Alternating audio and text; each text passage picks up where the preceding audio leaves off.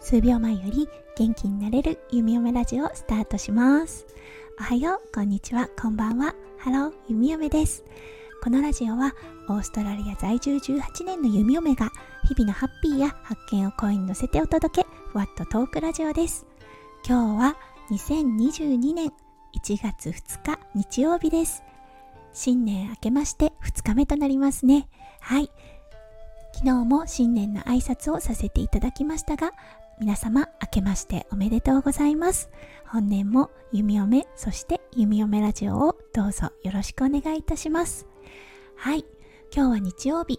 うん。そして1月2日っていうこともあるので初詣に出かけている方多いのではないでしょうか。弓嫁の実家だったんですが元旦は家でゆっくりとして初詣は毎年1月2日に行っていました。大晦日に除夜の鐘を聞きながら新年を迎える方いらっしゃると思います。弓嫁の実家ははい11時半頃にお父さんとお母さんに起こされて年越しそばを食べてそして新年を迎えはいとっても寒いのですが新年を迎えた後外に出て朝日が昇る方向に手を合わせて新年の挨拶をするっていうのが弓嫁のお家の風習でした。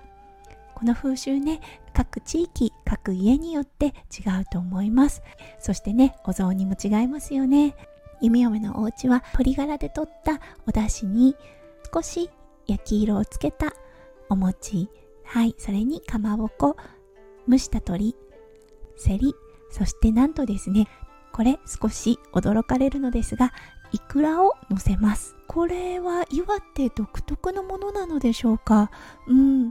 結構岩手の方では普通なのですが海外に出て皆さんのねお雑煮のことを聞いたりするとイクラの部分にとても驚かれたりします。はい。そして翔ちゃんは大阪出身です、うん、だけどね翔ちゃんのお家お雑煮を食べる習慣がなかったそうです。というのは兄弟3人ボーイスカウトで大晦日から近くの神社に借り出されていたようです。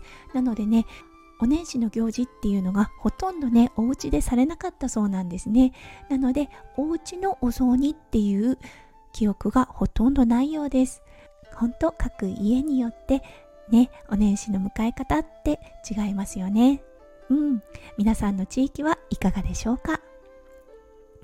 ということでまだまだお正月の日本ですよね。明日はねオーストラリアの人たちのニューイヤーってどんなものなのかっていうのを皆さんとお話しさせていただきたいと思います。はい、ちょっとね、驚くかもしれません。それでは今日も最後まで聞いてくださってありがとうございました。はい、また明日の配信でお会いしましょう。